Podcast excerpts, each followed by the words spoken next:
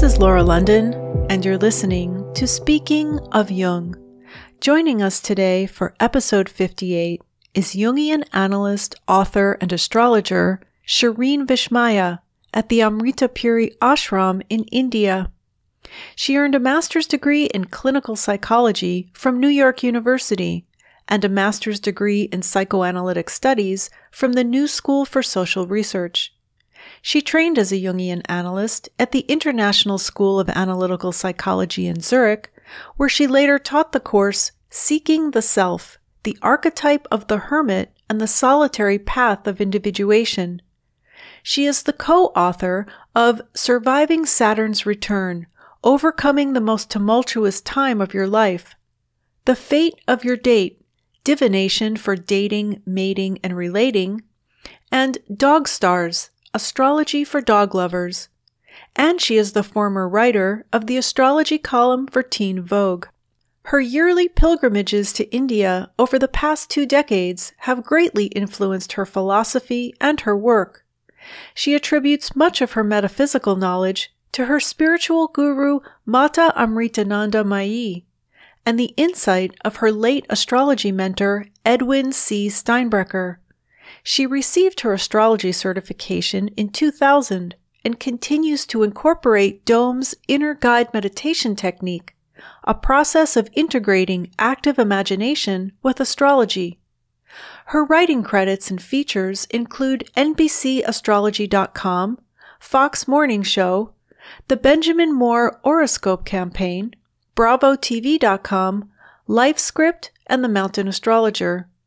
Shireen teaches classes and workshops internationally on astrology, Jungian archetypal psychology, dream analysis, and authentic movement.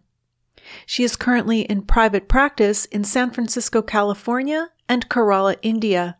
She has been the resident astrologer for Elle UK magazine since 2005 and is the creator of Project 40 40 Days and 40 Nights of Jungian Alchemy.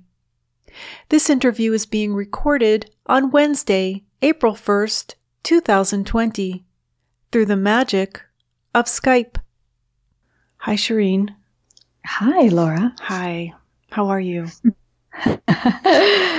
very good. I mean, all things considered, um, and very happy to be connecting with you from all the way across the world today tonight. I love that we're doing this in the middle of the night. Yes, uh, it's quiet outside, and I really appreciate your time, you taking the time out from where you are to speak with all of us at this very strange and unusual time. Although for the astrologers, we were expecting something, although I would say not quite this. Um, were you? I mean, none of us could have ever imagined um, the the level. I think. I mean, you know, as an astrologer, we often it's interesting. We do use our imaginations, of course, but I don't think anyone had come close to um, depicting, you know, or envisioning the the the magnitude of this. Um, as as you and I were speaking before we started recording, um, I mentioned that I'm in a very sacred place right now in Kerala, India, with my Satguru Amma, Mata Amritanandamayi. And um, she actually uh, gave us a warning about this um, back in 2017. Um, she didn't say specifically what it was, but she did warn us uh, that there was something very difficult coming in 2020. I'll never forget. I was here when she said this, and she the what she told us was that um, we should know where we want to be in 2020 because it will be very difficult to travel based on what happens. So we again we were trying to imagine what that would be. We thought, is it a war? What is it? You know, and this is kind of people are comparing this to a, a war, like our wartime, I suppose. I mean, there's really no words for this, but I thought it was very interesting that she warned us about being where we want to be. And also that she started this prayer, this meditation and prayer two years ago, where we um, every time we meet for meditation, which is daily, that we do this extended visualization of uh, white flower petals, like a continuous showering of white flower petals falling from the skies down onto the earth and into the oceans and the rivers and the lakes and on the birds and the animals and even onto our own heads. And we do this for some time. And, you know, we knew, okay, she's asking us to do this because the world, she said, Mother Nature is very agitated. You know, human minds are very agitated. And this would be a calming meditation. So, but again, little did we know the extent, right? And but it makes sense that it, you know I've been thinking a lot about that metaphor of something very pure because she says to think of it like raindrops or snowflakes falling from the skies. And since this thing is really existing, this virus is so much about what is in the air, right? Here we're doing this visualization of purifying the air. So anyone who's listening to this, if you could even just take out five minutes of your day to do this visualization, it's very powerful. We know how if nothing else with the astrology right now, especially which we'll talk about, we know how powerful imagery is and imagination and energy reverberating. So there's so much fear in the air. The other thing my teacher says is that fear is the virus of the mind. And I think to combat fear, we need to direct our minds and our internal strength toward sending out as much um, healing you know, energies for healing, energies for protection, and courage with compassion. Because the other thing she says is courage without compassion is cruelty. So if we can send out, you know, this very compassionate, um, healing energy through the form of prayer and meditation and whatever you do personally, spiritually, everyone has their own practice but that helps you center and get strong within so that you can be a force of compassion. I think this is what's going to get us through this um, the most gracefully and, and will invoke divine grace, which is what we need the most right now. Mm-hmm. And I was wondering if you would tell us a little bit about Amma. You and I connected because, um, well, you are a Jungian analyst and an astrologer, and I wanted to talk on the podcast with an analyst about the current astrology because it is so such a, a major topic and very telling of the times. But you and i had had this common connection where i i'm not a devotee of amma but i did meet her and attend some of her lectures when she was her talks when, when she was in Santa Fe, New Mexico, way back when um, I I'm thinking now it was probably in the late 1990s, and this was really before I was really into Jung. I was dabbling in Hinduism and Buddhism and metaphysics and just open to everything. And uh, Amma was in Santa Fe, and I did go to her talks and was very moved by it and always remembered it. And then when I found you and I saw that you were a devotee, is that the correct word to use? Mm-hmm. Mm-hmm. Mm-hmm. So, would you just tell the audience who might not be familiar with her just a little bit about her? Sure, it'd be my pleasure. So, um, she's probably most commonly referred to as the hugging saint. She's hugged millions of people around the world. Her religion is love. She, that's what she says. I mean, she's not here to uh, invoke a cult following or anything like that. And mm-hmm. certainly there's a lot of bad raps about gurus out there. This is really an avatar, an incarnation of um, uh, the goddess, the dark goddess Kali. Uh, and she's really, her mission is just to bring back Dharma to the world, love, in the, in the form of love. You know, that's really, she's on a mission to bring as much comfort and love to people through her hugs, through her blessings. Um, she's raised millions and trillions of dollars to, you know, support every kind of charity all over the globe. Her yes. mission is called Embracing the World um, so many relief funds, free hospitals, everything you can imagine that could help humanity. She's been a part of that um, and continues to all of you know raise money for um, helping the poor. So that that continues, um, and um, she you know, is uh, if you watch her, I mean, it doesn't take a lot to describe her powers. I mean, all you have to do is watch the fact that she sits almost every single day uh, of her life um, for the last since right before you met her. I think so. You, if you met her in the late '90s, I believe she started doing the like going on these tours to different parts of the world to hug people. Um, like more than like a little bit more than I think it's going on 30 years. So that must have been if you had the late 90s. That's when I met her as well in New York City.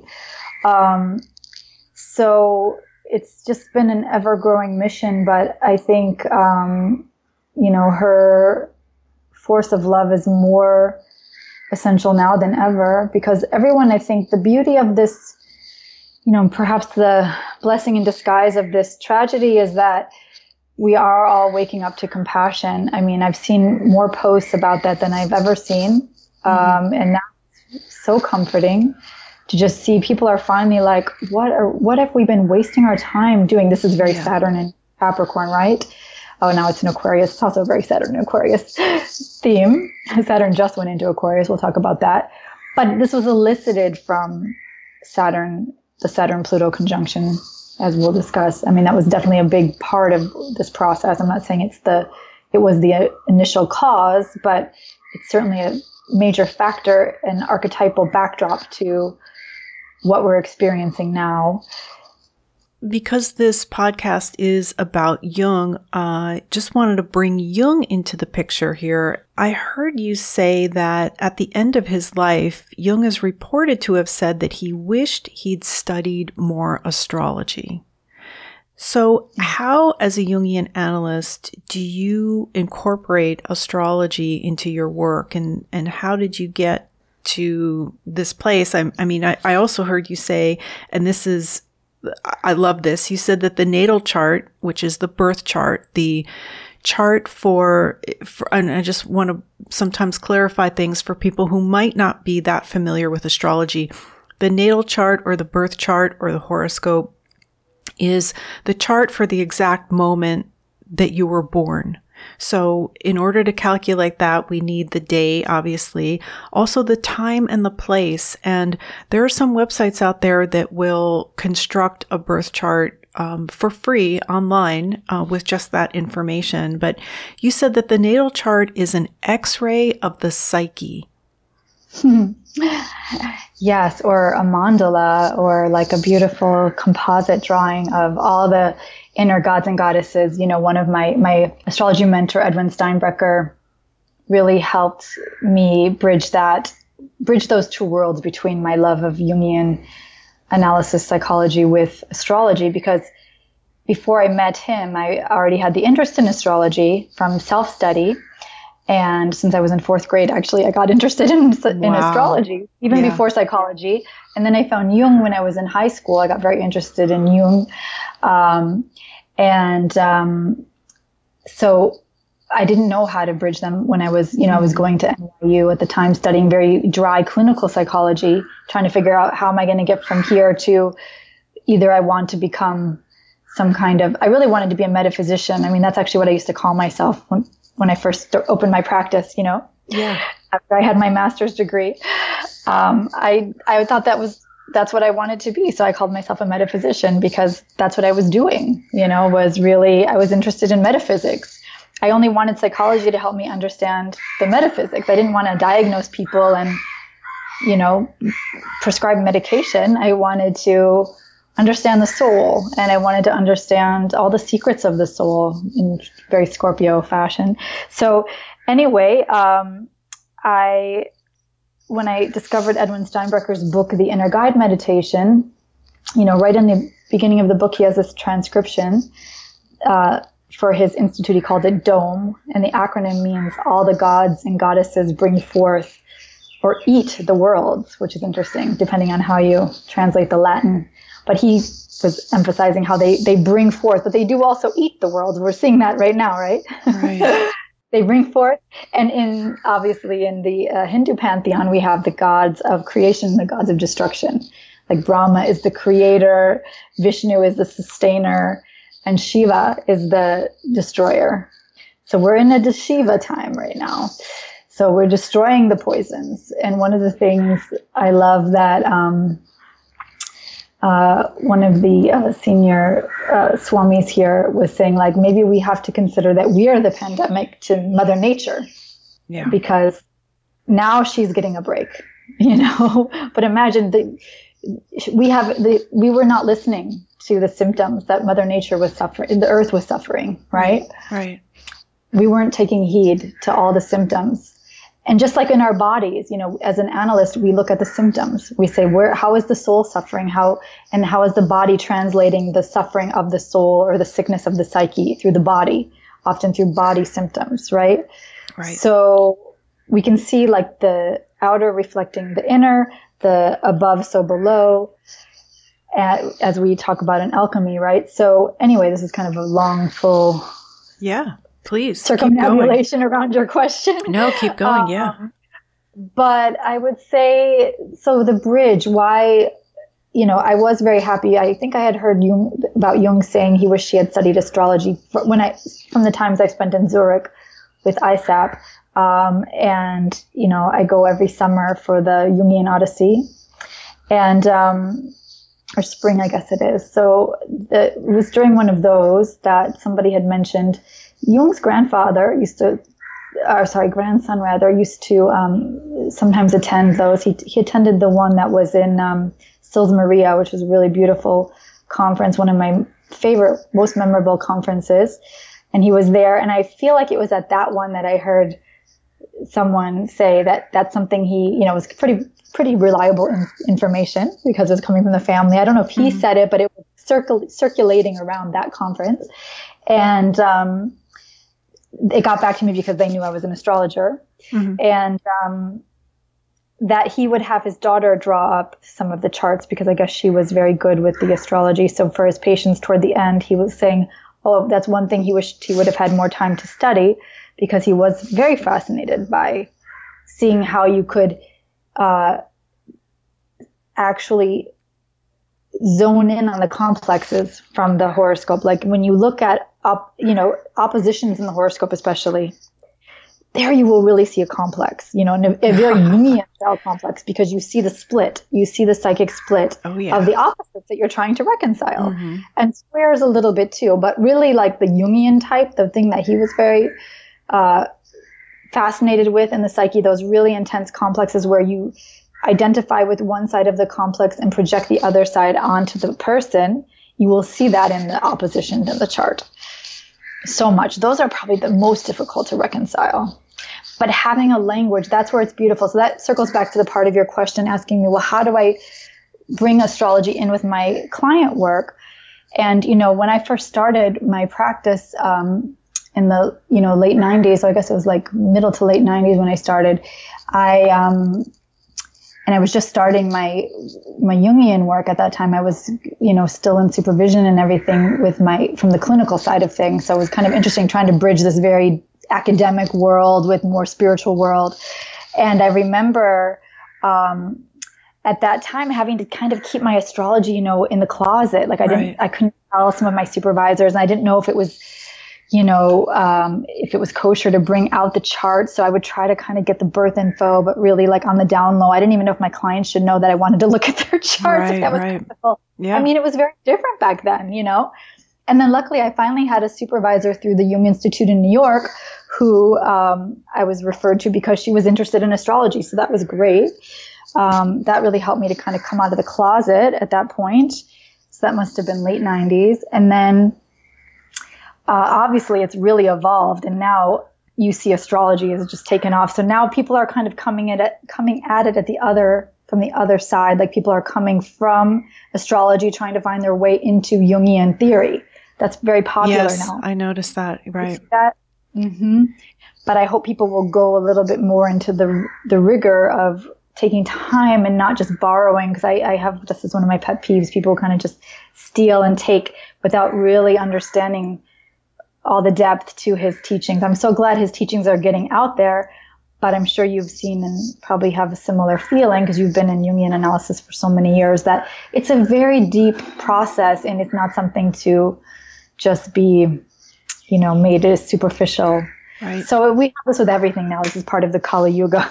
A lot of, you know, really beautiful, deep, metaphysical, well researched things that used to have a lot of time and depth included are kind of now taken and made very commercial. Yeah, it's interesting that you mentioned the Kali Yuga because I am a note taker and way back before the internet, I would go to the Barnes and Noble in my neighborhood back when I lived in Columbus and I would eh, there were big sofas in there and comfy chairs and it was very welcoming where you could just go and s- take a book off the shelf and sit and read it and, and not have to buy it and, and bring it home with you. And I was looking through a magazine called Enlightenment Magazine and there was an mm-hmm. interview with Ken Wilber.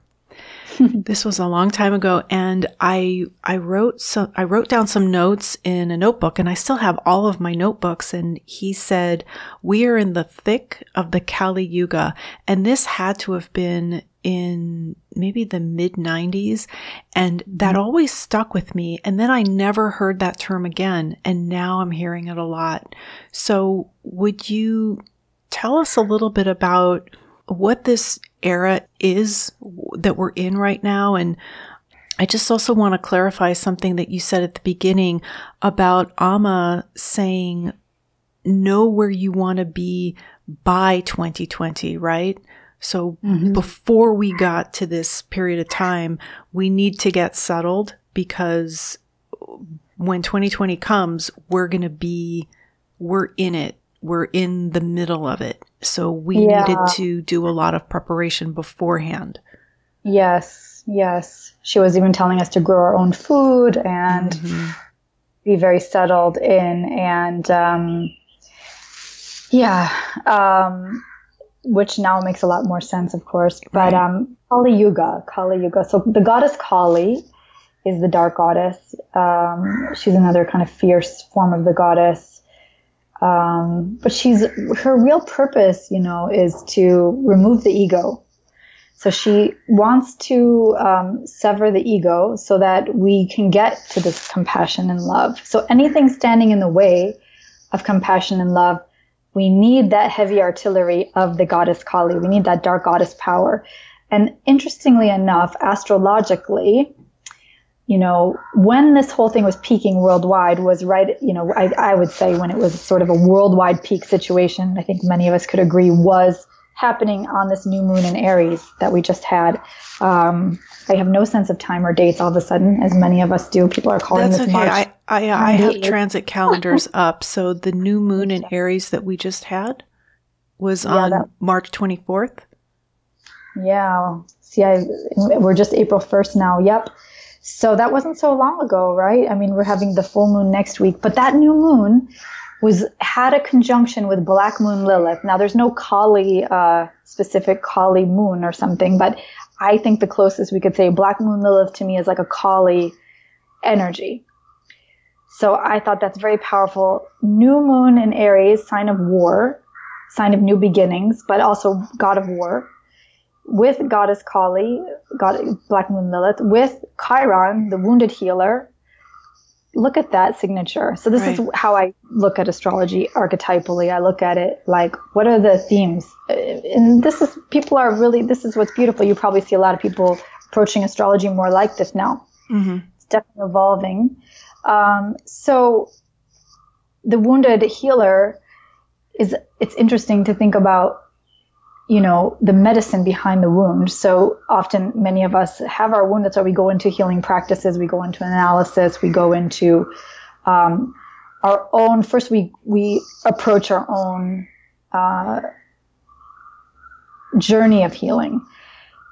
So, and then often we become healers in one form or another, right. or we offer medicine on the other side, but we have to first heal our own wounds. So I felt this new moon was really calling us to, you know, as we're all quarantined, we have to confront ourselves.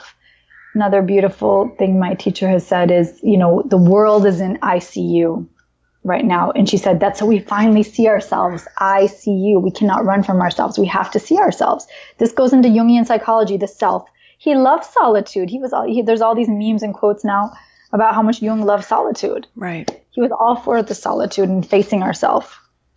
And he loved uh, Eastern philosophy. Actually, he's got some beautiful lectures on Kundalini Yoga that would be great maybe to share as a resource here to see the connection between East and West there. Um, I love the work he did on those Kundalini Yoga lectures. So, um, anyway, but going back to this new moon, it's like coming back to that I am principle of the self. That is, we're all on the battlefield right now with this virus, but the battlefield is conquering our own fear, coming into more compassion, conquering our own ego, because Aries is the archetype of the ego. It's the infant self. You know, it's the, at the highest, it's the highest I am principle, but at the baseline, it's, you know, the temper, temper tantrum infant, you know, mm-hmm. like I right. want what I want, I want it now. So we're probably all feeling a little bit of both things. Like part of us want to just climb the walls and scream and say, why is this happening to me? You know? And another part of us is really we're getting this initiation because Aries is a sign of initiation. So it's a completely new paradigm. We don't have any, uh, there's no roadmap for where we're going. Nobody knows. We don't know what's going to happen. Nobody. We're watching thousands of interviews and videos and predictions and doctors and scientists and uh, psychics and astrologers, and we can all try to put the pieces together and guess how long this will be, what's going to be on the other side. But the beauty of this is we don't really know, and we have to live in the unknown now.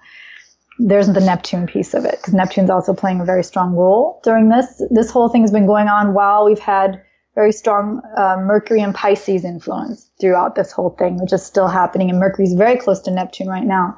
Neptune is the planet of surrender the unknown, the invisible. This virus is invisible.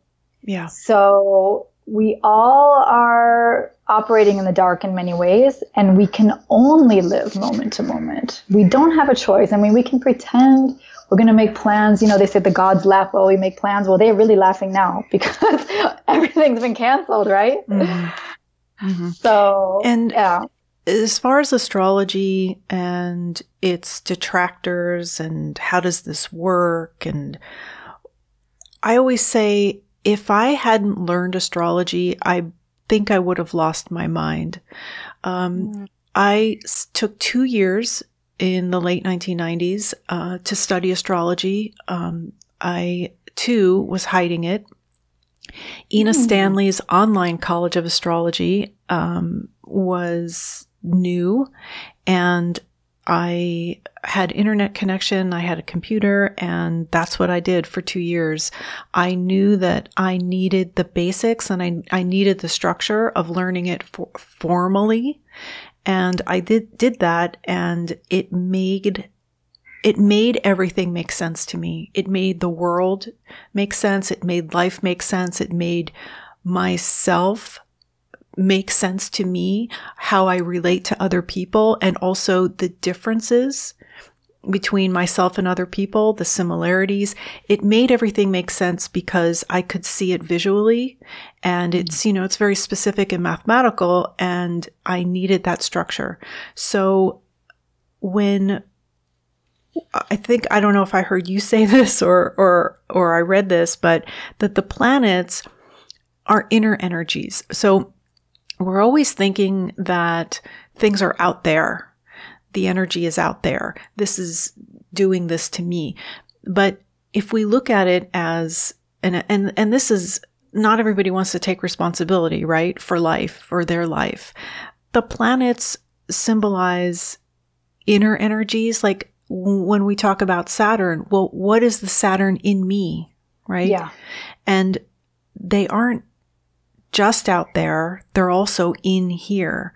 So I was wondering if you would talk a little bit about what an astrological chart, what do you see um, when we when we look at the planets and the aspects that they make to one another, the angles that they make to each other, the relationship that they make to each other, and each planet is in a sign and is in a house. But what does that say about us internally, right? Yes.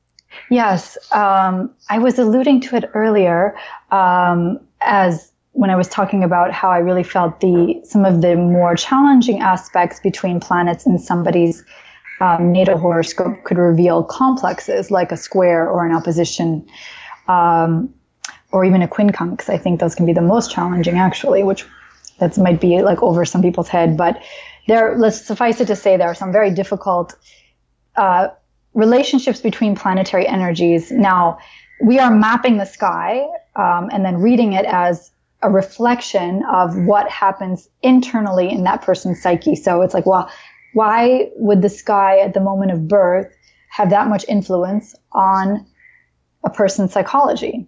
Might be the question, right? Like you were saying. Yes, thank you. Might not exactly appreciate that. Well, a couple things. One, I mean, you know, I think this is very beautiful in the Bhagavad Gita. That Krishna talks about, you know, he put his God put the energy into the planets. Like basically, like we think okay, if there is the God running this show, like how is he running it? Well, one of the ways that he's monitoring everything is through the planetary energies, right? So if his essence is in these different planetary bodies, that's what they believe in India. Like they really treat the planets like gods. And that's also why I loved Edwin Steinbrecker's work when I realized he was also treating the planets as archetypal gods. Um, instead of thinking of them as some kind of, you know, it goes, it goes against that patriarchal mentality of like there's this god sitting in the sky you know right. punishing us doling out punishments and rewards or something no it's the idea that the universe was set up in such a way through this you know primal force however you want to call it god or Parabrahman or you want to call it brahma or you want to call it however you understand you know this the source right of all things mm-hmm. that there is a whole it's it's created in a whole system. Nature's part of it. Humans are just part of nature so we're also a composite of all these energies and we're we're just using the horoscope as a map to understand which of these gods and goddesses as planets how they were relating at the time we started this life as we started this incarnation what was their relationship because as you know, the way we start things is a big signature, right? And the way it's going to go. I mean, even if we look at it on that microcosmic level, we always say the way something starts, the way a relationship starts, the way a project starts, you see almost everything in that seed unfolding. Yes. You go right. back to that root, that tap root.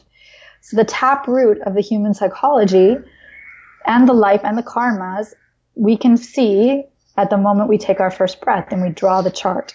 So and that's what a gift that is that we can we can now read uh, understand the energies of the planets and their relationship so speaking now so saturn it probably would be good to talk about um, you know this can tie into a lot of people have been talking about the saturn pluto conjunction and mm-hmm. what an important role that has played in this whole um, unfolding of events for 2020. And, um, you know, it's interesting because uh, Amma doesn't, she doesn't usually talk about astrology. Uh, she doesn't come out and talk about astrology, but she did say, so it's significant because she has said now, just a few days ago, in fact, that it would, it was the eclipse from Christmas. Remember that a Christmas eclipse? Yes. Yes. She said, this is happening because of this very difficult energies we had at that eclipse because it wasn't a normal eclipse. We had some very difficult planetary combinations happening at that time. All the malefic planets were basically putting in their poisons, you know, they had a strong influence. But this ties back to what we were talking about with Kali Yuga. So Kali Yuga, people call it the dark age, you know, some people call it, you know, in the Bible, I guess they call it the end times or things like that. You know, I mean, again, none of us really know. And then there's different theories, like thousands can go on for thousands of years, you know, hundreds of thousands of years before we start over in the Satya Yuga, which is the, the, the, the days of truth again. Who knows how long it will take before we get back to that, but we do know we're in dark times. There's no doubt about it.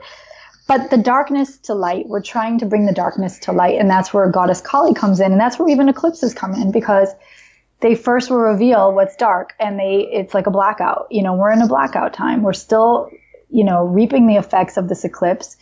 Um, and uh, many astrologers, I mean, again, none of us know for sure, but in Vedic astrology, we're in what's called the Kala Sarpa yoga, which I think, uh, of all, even though I'm not, uh, you know, a professional Vedic astrologer, I spent so much time in India. I'm sort of like a, it's like my language when I'm here, right. you know, because there speaks that language. So I am fascinated with it.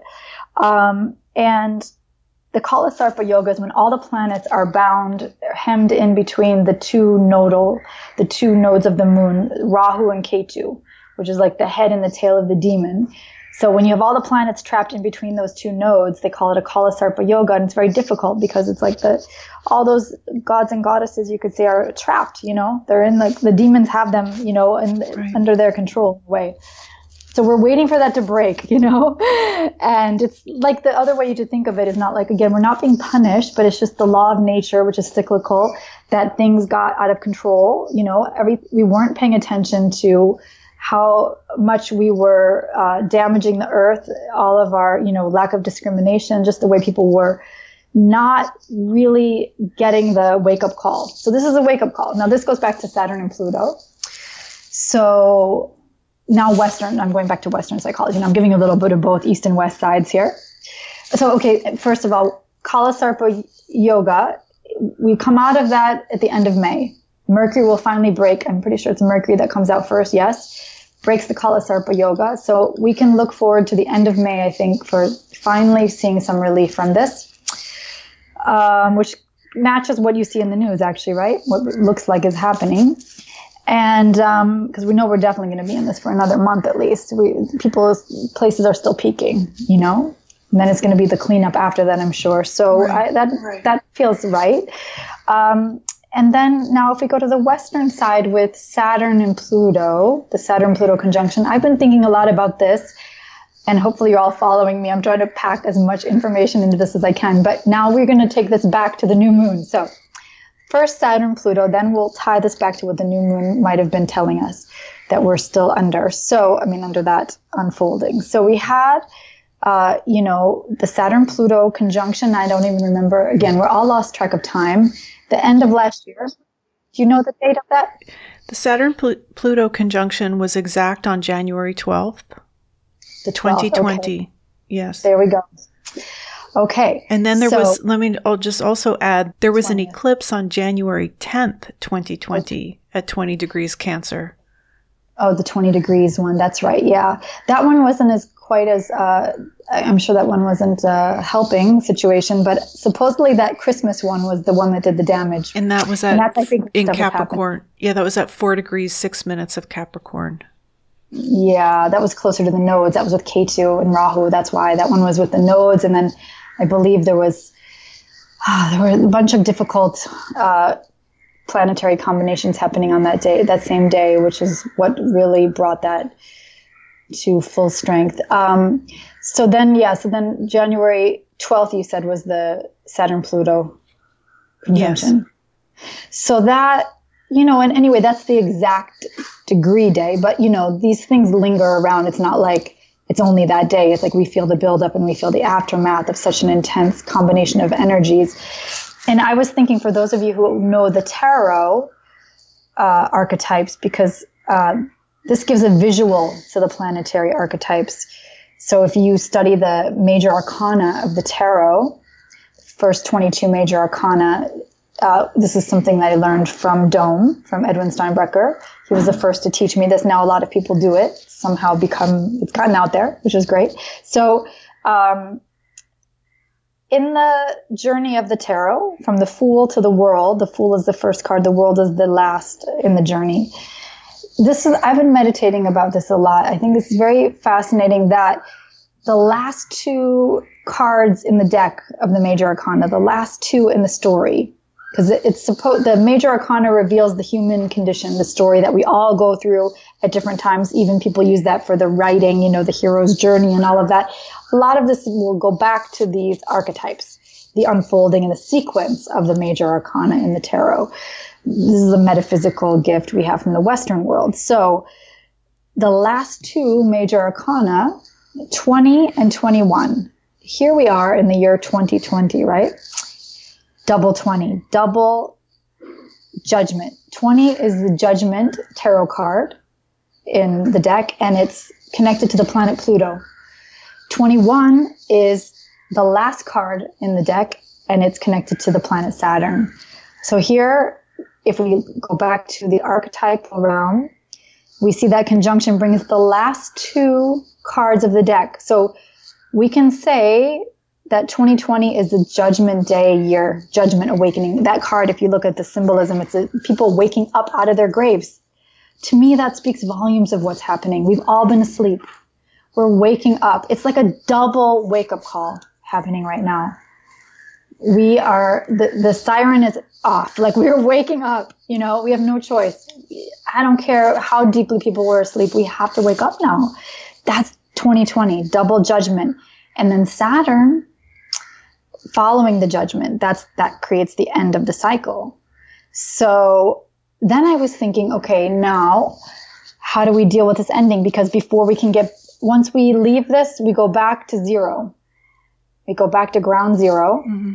Just like 9-11 had similar nodes. You know, when we had 9-11, we had also the north and south node, Rahu Ketu, in Ardra and Mula, the same nakshatras they're in now, which have a lot to do with world destruction storms and destruction. You know, Mula is about uprooting and Ardra is the storm. It's connected to the god Shiva. It's all about this bringing the destruction, the storms of destruction. So uprooting the old paradigm. I just want to add that on September 11th, we were dealing with the Saturn Pluto opposition. Mm-hmm. And now we have the conjunction. That's right. So I think that was like, we already had a wake up call then, but we maybe did a little bit of awakening, but I think a lot of us went right back to our ways. Yes. Um, I noticed and, that. And right, it was like the greed didn't really stop. It kind of got more. It like might have stopped for a little bit. Compassion might have been there for a little bit, but then you know we forget. We have short memories. So here, yeah, now we have the conjunction. But what I was thinking that's been really interesting. Now this ties back to that new moon in Aries. Mm-hmm. So the sun is exalted in Aries. The sun has full strength in Aries. Thank God we have that right now. That's a nice protective force we can say, right? The sun is really strong right now. Mm-hmm. Um, for the sun is our vitality, it's our health, it's our courage, it's our strength. And isn't it interesting that before we get to those two major cards, judgment and the world, Pluto and Saturn, the one preceding those is the sun. So we need to cultivate the energy of the sun to deal with that, fi- the finality of those last two cards, those last two archetypes, Saturn and Pluto, which we're all facing right now. Mm-hmm. We're still integrating before we get to that new. And 2020, by the way, also has the, I always look for this is very Marie Louise von Franz. Like I love her work with numbers and synchronicity, right? So the zeros, the zero, there's two zeros in 2020. So we have double fool, we have double judgment, and we have double high priestess because there's two twos, there's two zeros, and there's two 20s. And then if we add everything up, it's a four, which is the emperor, which is Aries, which is what we're in now. Isn't that interesting? So you can see all the numbers also carrying the themes. There's always clues in nature. We just have to really pay attention signs. It's all there. We see it all unfolding. So the sun, going back to the sun, new moon in Aries, uh, the sun and moon come together in the constellation of Aries with Dark Moon Lilith, with Chiron, it's like, how do we heal the self, right? This is where Jung comes in, the self. We always, everything throws us back on the self. There's nowhere to run or hide. Now we're all being forced to be alone with ourselves. Saturn loves that, by the way. Saturn's yes. all about sol- solitude. Mm-hmm. You know, and I did that work, you, you, know, you mentioned in the intro about the class I taught for uh, ISAP for uh, about the hermit and that you know was like kind of a precursor to this. I didn't know right. how that archetype would be this year for mm-hmm. all of mm-hmm. us. We're all hermits right now. Mm-hmm. We're all having to find our own inner light, and Saturn is very much connected to the hermit archetype. It's funny. I was supposed to teach a whole thing about the astrology of Saturn and the hermit for a conference in India, which didn't happen, which wouldn't have happened anyway now because of this, but it was canceled way before this for other reasons, which was interesting. But anyway, oh. Mm-hmm. Now I can see that the Saturn is asking all of us to come back to ourselves. The same way, uh, really, that is what Jungian analysis is asking us to really take time to meditate on our inner world. Now we don't have any excuse. I mean, we can watch Netflix till we run out of Netflix. Although it's so funny, people, that's like a joke that people are saying, okay, I finished Netflix, like the whole thing. it might happen. So you have to face yourself on the other side of that, right? Right. I don't even have Netflix in India, so I don't know, but I don't even know how many things are on Netflix. But um, you know, it's ghastly. And, it's atrocious. I yeah. Once in a while, I, will find a documentary there, but other than that, it's mind numbing. Okay. Well, I, I used to love Turner Classic movies when I was home. That was kind of my escape, I guess. Mm-hmm. But now I was realizing this is kind of a funny thing, too, that, um, you know, for spiritual seekers, I was saying that this feels kind of like we get to cheat now because there's no temptation to go into the world. Like we can just be like, yeah, we have to put the soul and the spirit first because it's not really a choice anymore, you know? It's not like you're like, oh, well, really, the world is so amazing. I'm going to just forget about my inner life. You can't. Like the the outside, you can't even go outside. So I mean, we can. Some people have access to nature still, but that's also for the soul. Like the normal distractions, we don't have really very much left. A little bit, I guess. But my point is that I I think the real um, gift or initiation of this time is that it is the awakening, like we see in the judgment card. It is the um, confrontation with death, which death is the best, greatest, uh, deepest spiritual teacher. The other thing I've been saying is that if you know the Elisabeth Kübler-Ross's uh, stages of death, grieving, her stages of grieving. Yes. I those have been very helpful to people. I've been my my current project 40 group. It's funny before this all happened, I had started a 40 day. This is the synchronicity, right? Mm-hmm. I started a 40 day journey um, at the beginning. Well, let's see, we're day 37, so 37 days ago, whatever that is. Um, we started this journey called Dreams, uh, Disillusionment, and Dependency and I didn't, I never know where these themes come from. They just kind of come to me and then they play themselves out. The gods reveal what, what's going on. So now I see what they're doing. But the idea of, wow, you know, here we are, lots of disillusionment and lots of confrontation with the self. And so we, in this group, we've been talking a lot about how every day we go through those death stages. You know, I think we're cycling through them daily. And just for those of you who don't know, the Elisabeth Kübler-Ross phases of grieving, it starts with um, denial is number one, which that's the natural reaction at first. Like this isn't happening. Try to deny it. It's reality. It's too painful, you know, or it won't last or whatever. Some people even were saying, "Oh, it's fake. It's fake news." You know, we saw all of that in the beginning. And, and then, and, and you uh, would suggest that that is a, a form of denial. The fake news. Yeah. I would. I mean, yeah. It, especially well now especially. I mean how can you deny? There's like right. million you know i don't it's not millions but hundreds and thousands of cases. I don't even know the numbers. I can't keep track of the numbers anymore but it's staggering and it's i don't, I don't know how we could say that you know this is fake. Um, and then anger which i think is probably the hardest one um, for people to come to terms with because right. it's like when all of this is happening uh, nobody wants to admit that they're angry about it because it feels selfish, you know, to be angry that you're stuck inside when people are dying, or to be angry that people are dying, or to be angry that this. There's a lot of, you know, I've seen actually the humor has been sort of the medicine for the first two of these for sure. The humor is quite, the, the, the memes have definitely been the saving grace. You know, you see things like 2020 was going to be my year.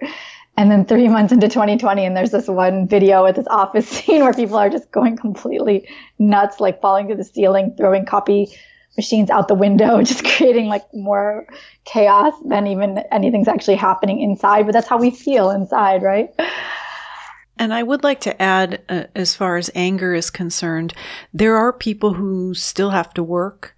Um, delivery drivers, there are restaurant workers. I was just stunned. I, I live in downtown Chicago. I was stunned to see how many restaurants are open and actively advertising. they're uh, open for takeout. They're not open for dine in, but they're open for takeout and delivery. And I'm thinking, these poor people still have to show up for work. Prep cooks, line cooks, dishwashers, managers. These people are still showing up for work. Amazon delivery drivers, Amazon warehouse workers, grocery stores are still open. Whole Foods just staged a walkout this week. Yeah. So because of these walkouts, I'm noticing that these people are angry. They feel that they're not being protected from the virus. They're having to be exposed to the general public every day because the grocery stores are still open. So there are people that aren't able to stay home and isolate and turn inward. They're still having to go out there and work every day. And there are a lot of people, myself included, who can work from home, but there are some people who can't. And uh, they're, they're starting an uprising and I don't blame them. But what do we do? I'm glad you brought that up because that is a really important point and certainly didn't mean to um, exclude those people and how could they use this as an opportunity or initiation. And they are the heroes, you know, they are really the, the hero side of Aries. They are the heroic, mm.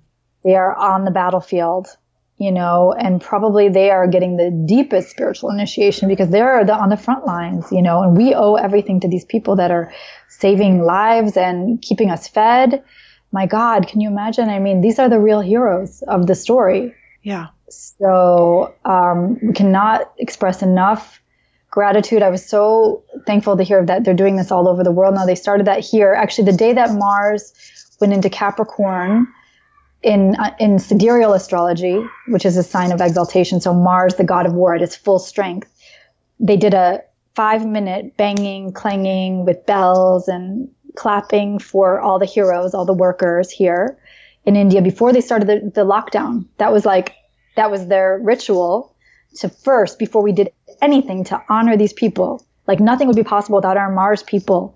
And Mars is the dominant archetype of the year too. Even, I would say even beyond Saturn and Pluto, all these energies we're talking about in the day to day, the Mars energy is what is going to save us because we are in a battlefield. And Mars, by the way, the second half of 2020, Mars will be in Aries, which is the other numerology of this year. The four is the Emperor, which is Aries archetype.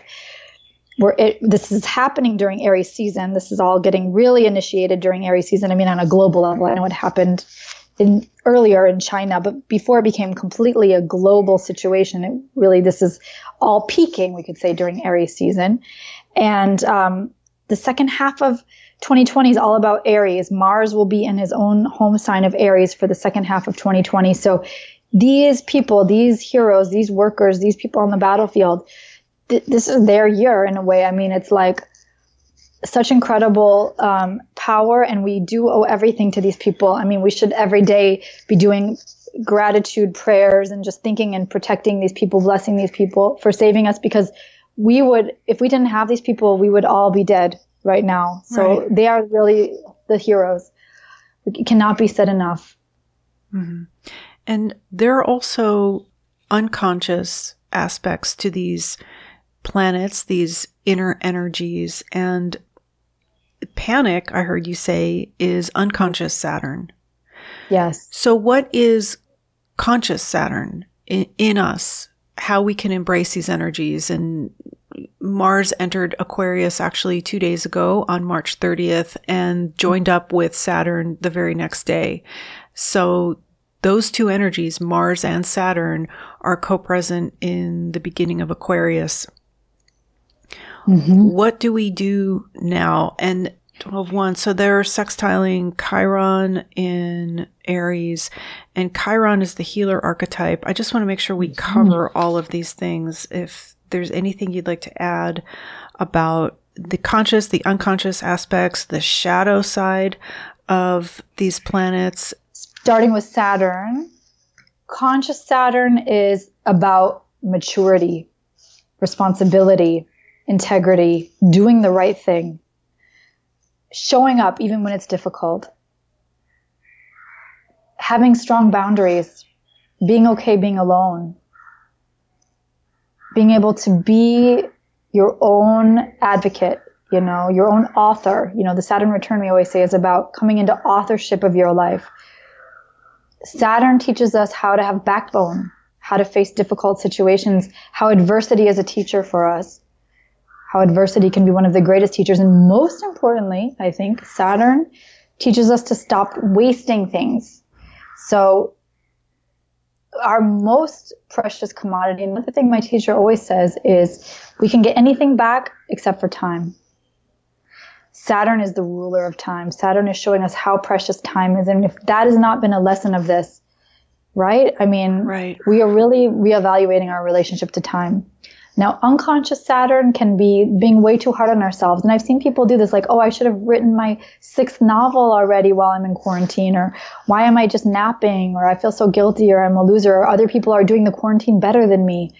Uh, if you're too hard on yourself, that can be unconscious Saturn, or too rigid, or, um, you know, projecting the scapegoat energy of Saturn. You know, panic is unconscious Saturn because he's Pan is more not Saturn, but more the devil, Capricorn. You know, one of the signs Saturn rules is Capricorn. So mm-hmm. I think panic can be more, uh, anxiety and panic come from the unconscious Capricorn because it's the devil archetype. So we go into fear. But something beautiful, beautiful that I want to share that um, one of the senior swamis uh, said in a recent uh, talk here just a few nights ago that really was so profound and I think will help people a lot listening is that if you are willing, and this is Saturn talk, by the way, to go into the heart of your fear, that means really being alone, like really sitting and going very deeply with your fear, not a superficial analysis of your fear, but you go into the heart of your fear so deep that you come into a helplessness, a feeling of helplessness, because that's what's at the bottom of fear. And if we can get in touch with that deep helplessness, you get to a state of surrender. And when you feel helpless, you will connect back to love. The fear will melt into love because that's the only place it can go at its deepest source is back to love. And that's helped me a lot through this time thinking about that. So when I feel myself going into fear, um, like as you know, I got had gotten sick. Of course, any of us get sick, we start to think, oh my god, the first thing you think is I have it. Right. You know. yeah. And but if we can just go deeper, don't stay on the surface where the anxiety is, but go to the surrender place, the helpless place, the vulnerable place, the inner child place. You will connect back to the love. So that's conscious Saturn. Now, uh, the other one you asked me about, um, should we do Pluto and then I guess the Aries side, the Mars? We can okay. do Pluto. Right. Yeah. Okay. Yeah. So unconscious Pluto is power tripping. It's like uh, self-destructive energy. You know, using power and like nuclear power. Pluto's like nuclear power. It's very intense power of the underworld. You know, he's the god of the underworld. If you use power to harm, you know, or to take or greed or lust or any of the unconscious pieces of power over somebody versus empowerment, which you use in the service of love and compassion. So now unconscious Pluto is when you're asleep in the grave, like in that tarot card, the 20th major arcana, the judgment, and you're sitting full of judgment. You're just asleep and judging. So I find unconscious Pluto is like a lot of power, struggle, power hungriness, wanting to judge everything and everyone. That's unconscious Pluto. Judgment day, right? Like, oh, look at let's judge. Let's let's call out everyone else's thing. Right. And conscious Pluto is deep empowerment, shadow work, like we were talking about earlier. Like conscious Pluto is helping you to embrace your shadow, not giving your power away to other people. And the only reason we give our power away is because it's the shadow that we have not integrated. So Pluto is the path to shadow integration. And if you look at the glyph of Pluto, which we're not on video, but I have it tattooed on my wrist, it's the cross of matter with a crucible sitting on top of the cross of matter. So always the reminder that what supports us is that cross of matter, which is what keeps the heart open, which is the, the root and the, the earth and the sky and the, you know, the four directions. And then also like the past, the future, like how we get pulled into these crossroads in life and all the four elements as well. Like the Jungian typology, we could say like thinking, intuition, sensation, and feeling. And then here we have the circle, the symbol of the self sitting on top of that crucible, getting cooked. So Pluto really cooks us. It cooks us. It's the alchemy of the soul. That's mm. conscious Pluto. So we got a lot going on, you can see, right? Now, taking it more to uh, real time where we are now, because that's a, like a big archetypal backdrop. That's like the, you know, that's kind of the big score behind everything. But now if we come more into what's happening April 1st, 2020, we are in Aries and Mars territory here. So Aries is the archetype of the emperor. Conscious Aries is self-possession, it's confidence, it's um, being able to blaze your own trail, uh, honor yourself, know yourself, see yourself, like we mentioned, the ICU. Unconscious Aries can be no patience, you know, kind of throwing a fit, um, competitive, you know, a uh, little bit narcissistic, like a little too me oriented, you know, if it doesn't feel seen. When we don't feel seen, we have the narcissistic wound. So now all of us are dealing with our narcissistic wounds, by the way, because Chiron, the wounded healer, is hanging out in the sign of the narcissism. So it's t- the Aries can be the unconscious, right? Helping us to come into sense of self, but the unconscious would be the narcissism. We don't feel seen we don't feel loved. We don't feel we were we felt invisible as children. We felt rejected. Often it can come from a deep rejection wound. Now Chiron's mythological story is that he was rejected by his father Saturn. So he went he was fortunate enough to have Apollo, the sun god, teach him all the gifts, the artistic gifts. So that was the trade-off. He he didn't have the father's love of Saturn. He felt rejected. That was the wound. But he had the gifts of Apollo to show him his creative gifts. So I was thinking this goes back to how the sun card um, is is the you know the prelude before we get to Saturn and Pluto, Pluto and Saturn rather. 2021, we have the sun card 19, COVID 19, right? COVID 19, the mm. sun card. That is the archetype to heal this. Apollo, the sun guide, healed Chiron. We all, I've been telling everyone, we need to turn to the sun the sun actually supposedly kills the virus even you know the power of the sun so meditate on the sun right now if you can see the sun if you can be in the sun in your deck or whatever some people can still have access to the sun hopefully if not do an inner we used to do this inner guide meditation where we just imagine the sun beating down through our body to heal mm-hmm. us that's a big one from the inner guide that i do with my clients the sun is so healing now connect to your own sun sign right now like what it brings i did a funny thing like each sun sign what it would do in quarantine for fun. But you could think about that. Like, what does your sun want to do right now? How do you connect back to your sun? Or if, if sun sign feels too like cliche astrology, just the, the archetype of the sun, your inner child, what gives you life? What gives you life force? What, what makes you, what makes you thrive and feel the most alive? That's what we have to turn toward right now, I think, um, in this time. So, you do a lot of work with the natal chart as a tool for healing. You work with Chiron.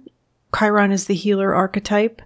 Um, I know that I got um, a little distracted and triggered when I was all of a sudden just started thinking about sort of feeling fortunate to be able to be stuck at home. Um, I get a little concerned when I hear people talk about boredom and, you know, that the main thing is what they're going to eat and what movies they're going to watch and thinking, I don't want to be unconscious through this and just kind of sit around and wait for it to be over.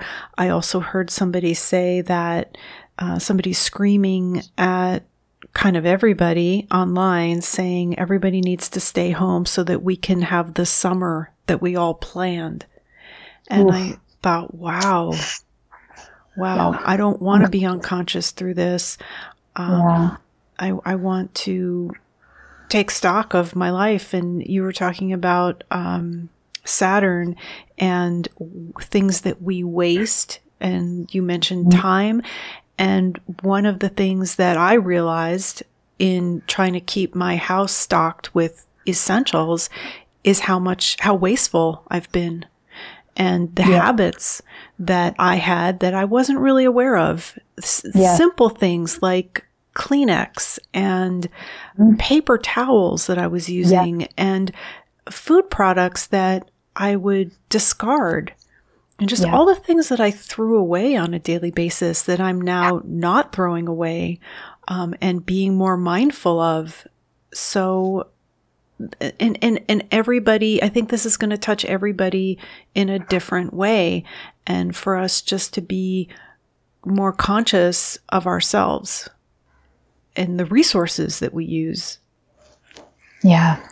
Yes. Yeah. I just, when we were talking, I was thinking about I don't know if you had seen I, I, try not to listen to or watch the news, but I'm on social media and I'll see headlines yeah. and um, there was a walkout by Whole Foods workers and by Amazon workers, and those are two companies that I use. I, I do shop at Whole Foods and I do order things from Amazon, and and so I I took a look t- to see what was yeah. going on and was just appalled at the conditions these people were saying they were forced to work in otherwise they would have gotten fired that they didn't have proper sanitation they had asked for gloves, they had asked for masks, they were denied, and they were fearful of contracting this virus and bringing it home to their families. And the, these are people that live paycheck to paycheck and they need to work and they can't afford to take unpaid sick leave. Um, and mm. it's just something that I keep thinking about because I wonder what is my part in this by continuing to order things on Amazon because I'm afraid yeah. of running out. So yeah. when I order something on Amazon, somebody has to, you know, pack that, right? Mm. It has to be shipped, yeah. it has to be delivered. And how am I contributing to them being in harm's way? These are yeah. items I can do without. I can certainly yep. live off of what I have in my pantry. Yep. So then that's the answer. Yeah, that's a great point because I think we all have to consider that. I think we're finally really, that's another conscious Saturn piece is we're finally considering the consequences of our actions and how we're, and we didn't talk about, this is probably important too. We didn't talk about okay. now the shift Mars and Saturn into Aquarius. It's that realization on such a bone level, Saturn in Aquarius, Mars in Aquarius, that we are all in this together. There is no like, you know, this won't affect me like another uh, teaching uh, Amma says is that you know it's like a house on fire. Just you know when the fire's on the first floor, people on the top floors think, oh, what? Why should I worry? The fire's on the first floor. Well, it's just a matter of time till it reaches your floor, and we're seeing that now because we've been in denial. Oh, that thing is over there. That thing is over there. This won't affect me. It's just a matter of time. And Aquarius teaches us that we are so interconnected and we also didn't talk about uh, conscious and unconscious Mars, which I think is important okay. too during this time. Conscious Mars is the hero, the heroic archetype, you know, as we did mention. But the unconscious Mars, so conscious is courage and, um, you know, the ability to fight for something righteous and um, being strategic and um, really using our energy for the good and um, knowing when to assert ourselves and knowing when we need to cut ties that are no longer healthy or behaviors that are no longer healthy and to stand up for ourselves. Now, unconscious Mars, of course, is, you know, when we do things that are destructive, when we harm other people, when we kill, when we, uh, you know, are angry. It's not righteous anger, but attached anger where we want to hurt someone or ourselves through anger, unconscious anger um, which you know we have to watch out for like when people that's like the kind of uh, hoarding stuff you know when people were like fighting over the toilet paper right. and things like or lack of food supplies then the unconscious mars can come out where it's like survival of the fittest or whatever you know? And when that maybe doesn't need to happen yet hopefully people don't have to get into that primal like every man for himself kind of thing. So um we we definitely need to keep the mars energy conscious. And what you said was very true that now we are looking at like, okay, what what's wasteful and what have I been doing not thinking about how this action will affect someone else. Like a lot of us, we don't see it because it's behind the scenes. People eat meat because they think, oh, well, you know, you don't even, you don't, when you're eating it, you're not seeing the cow that's suffering. You don't right. see it. You just, it's covered up in a bun and condiments or whatever, you know, right. it's something you've done your whole life. So you don't think about it. But if people actually saw those movies or those videos every time they were about to take a bite of the meat, they, maybe they wouldn't eat it. I don't know, but there's like a separation, right? But I think that's getting less and less because now we're seeing the effect. So it's getting closer to us. We can't deny how our actions can harm. And if we want to take away the harm that we're doing toward other people, and it will come back to us. See, the idea before was like, well, we got away with it or something. I don't know. I don't know if people really think that, but now we feel the effects. That's how we learn. We need to have a little bit of that kind of the repercussions of our actions show up more in our face, I think, to really to sound the alarm bell to wake us up. You know, fear does work in that way when we're like, oh, this is going to have an impact on us or this will have a consequence in my life. You know, people that are like, oh, that's not going to affect me. So this has also been a big wake up call. So, like you said, and then we think, especially when we see these big companies, you know, that's the other thing that's crumbling now, or this mm-hmm. corporate, you know, the damage of the corporate world, just how destructive it is on so many levels. Mm-hmm. There's still some difficult astrology coming up. Um, the Mars Saturn conjunction in Aquarius is going to square Uranus in Taurus on April 7th, which yeah. is the same day as the full moon in Libra. We also have a yeah. Jupiter Pluto conjunction coming up, uh, Jupiter Saturn. Uh, later this year, well, this summer, Saturn's going to retrograde back into Capricorn and meet back up with Pluto, although it conjunction won't be exact. It'll the, the two planets yeah. will get within three degrees in September, yeah. October um, during Mars's retrograde in Aries. So there's still a lot of difficulty coming up. Um, I don't know that it's peaked. So what would you say? I, I think I think one I know I think we kind of are in a peak right now. Um, I don't know if it's the peak, but I did feel like the Mars Saturn, which we're in now, was a big peak, like a real peak in the sense of like a real uh, showing the limitations. You know, like people facing like the hardship of this. I mean, I know like it's interesting. The full moon is bringing another level of that, of course, with the Mars uh, squaring Uranus in Taurus. Um, I'm sure that's going to be another. We're coming. We're heading into that. So yeah, probably the next week is still quite intense. And then I, I'm hopeful that you know when we get into mid-May, there's something that is a little softer with the Venus energies getting stronger. Then Venus retrograde, I hope, will help a little. Um, and we get out of that Kalasarpa yoga at the end of May but yeah, I mean, it's it, 2020 in general is a rough ride, and we, we can't deny that. We have to stay very vigilant, very aware, and keep keep consider. I think keep contemplating this as an initiation into higher consciousness. If we see it that way versus a punishment, you know, mm-hmm. if we mm-hmm. see it or yeah. like, you know, there's that meme going around like the earth sent us back to our rooms to think about what we've done. I mean, in a way, yeah, but let's think about wherever we are, whatever we're doing, we should always think about what we've done, right? right? We should need a punishment or a grounding from nature to, um, you know, but it takes like extreme, it's all cause and effect, you know, this is happening because of an extreme behavior that we were doing, extremes, right? Mm-hmm. That were mm-hmm. going on. The earth was choking. I've been saying like, you know, traveling as much as I do, I see how bad the air quality is in so many parts of the world. And right before this happened, I was thinking about that. You know, I was in Jaipur and I had just been there maybe three years before in India. And this time when I was there, I was like, I couldn't breathe. And I was like, my God, this is such a beautiful city. Why is the air so polluted here? This is so sad. It was coming from this, it wasn't Jaipur, but it's, it's moving now from Chennai, you know? So it was just so sad. And, um, I, it was I was heartbroken to see that the air, you know, the air quality is around the world is just was so bad. So I was thinking about the choking and how like the earth herself is like wearing a mask. Now we have to wear a mask. So if we can just think of this time where some people said, you know, like we're quarantined, but think of the animals that we eat that were eh, have stuck in these cages all the time, or think about, you know, the waters that are uh, have the toxins in them. That's like our our waters that feel that we have these poisons now.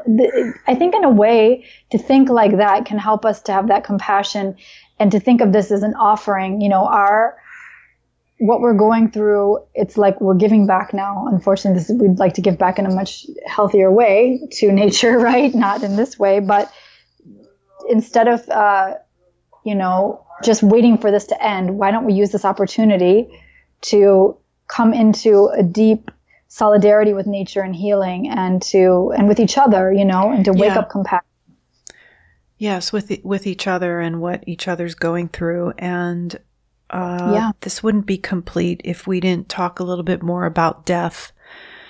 Yes. Because um, the projected numbers for deaths, just even here in the United States, are in the hundreds of thousands. And I was stunned to see that yesterday, and I hope that isn't true, but that is what uh, is being projected that the U.S. will have around 300,000 deaths from this virus, and uh, people will, I mean, it could touch me, people in my family. Um, I I don't spend yeah. a lot of time thinking about death. I when I was traveling with the Tibetan Buddhist monks a few years ago, I attended a lecture about death and dying and how we should prepare for our death and mm-hmm. how in that their culture they spend the I think the last quarter of their lives pre- preparing for their death consciously